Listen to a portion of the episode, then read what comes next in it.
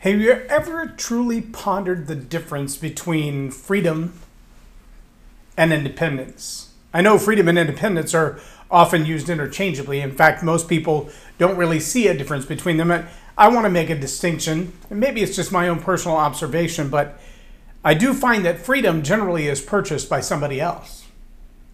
Maybe it's the wars that have gone on before, maybe it's the bail money that was paid by somebody else, maybe it was just buying your opportunity to go to college or or helping you with the entrance exams to get into college or maybe it was just paying for the application and the drug test to, to get the job. But the freedom to act on those things often is paid for by somebody else. Not always but most of the time. Independence on the other hand that's your price to bear. Welcome to leading leaders podcast. Five minute videos five days a week I'm J Loren Norris with Leading Leaders Podcast. I think a lot of people struggle with the idea that now that I have freedom, everything is supposed to come easy. Now that I have the freedom to choose, the freedom to do what I want to with my body, what I want to with my education, what I want to with my career, now that I have the freedom in all of those things, I should see results. I should see success. I should see opportunity that's coming right around the corner to me. I, I should see I should see a win. In fact, I should see the same outcome as anybody else who has freedom. And yet, when it doesn't come, it seems like a blow to the ego, a, a, like a, a devastating loss.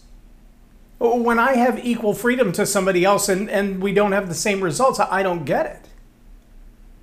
Why is it that we are equally free? We have equal opportunity, if you will, and yet I'm still restrained.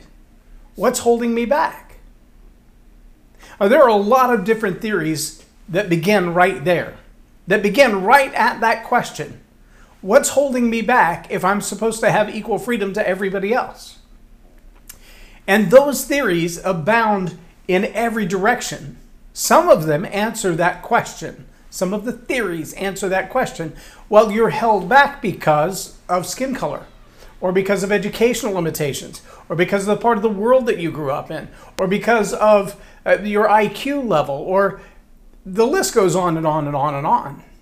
I've been listening recently to, to Dr. Thomas Sowell.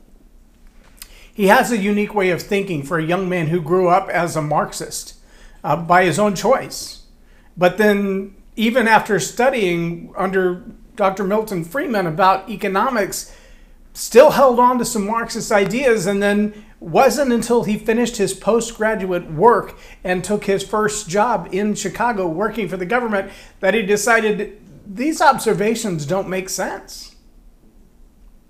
See, the, the idea is that just because we're all free on an equal playing field means that we're all going to have equal results. That doesn't exist anywhere in nature. What does seem to prove results is that regardless of what your origins are, the harder you work, the greater your results. The more effort you put in, the greater your results. See, I could give the keys to my four year old grandson and say, hey, go move my truck. And, and I might even give him all the permission in the world to go move my suburban. And by putting the keys in his hand, he has the tools necessary to do moving the truck. But he's not fully independent. He doesn't have a license to drive it. He doesn't have the skills. He can't even reach the pedals.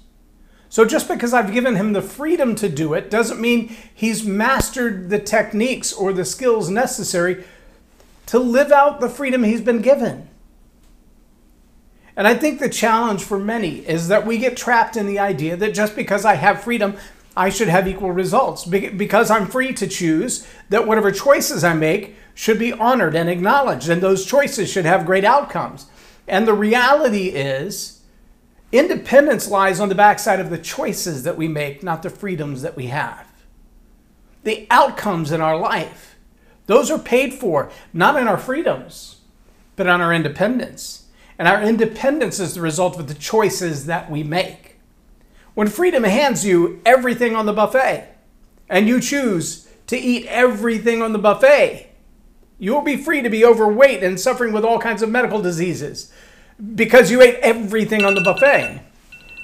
Choosing instead to eat those things which are healthy, those things which are going to be beneficial, choosing to partake in those things which are going to promote your well being, those are the choices you have to make. And freedom lets you make any of those choices.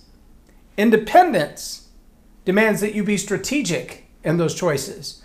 Independence demands that you apply yourself diligently. Independence demands that you find an education and a career and an opportunity that matches your skill sets and your desires. Freedom implies that you have every opportunity in the world, but independence requires that you have every responsibility for yourself. Freedom is a gift, often paid for by others. Independence, that's our own price to bear. You may be free already and not yet independent because you haven't paid the price yourself for the independence that you seek. I'm J Loren Norris with Leading Leaders Podcast for Tell It Like It Is TV. Have a blessed day. Subscribe now for our extensive video library of leadership lessons promoting faith, family, and freedom.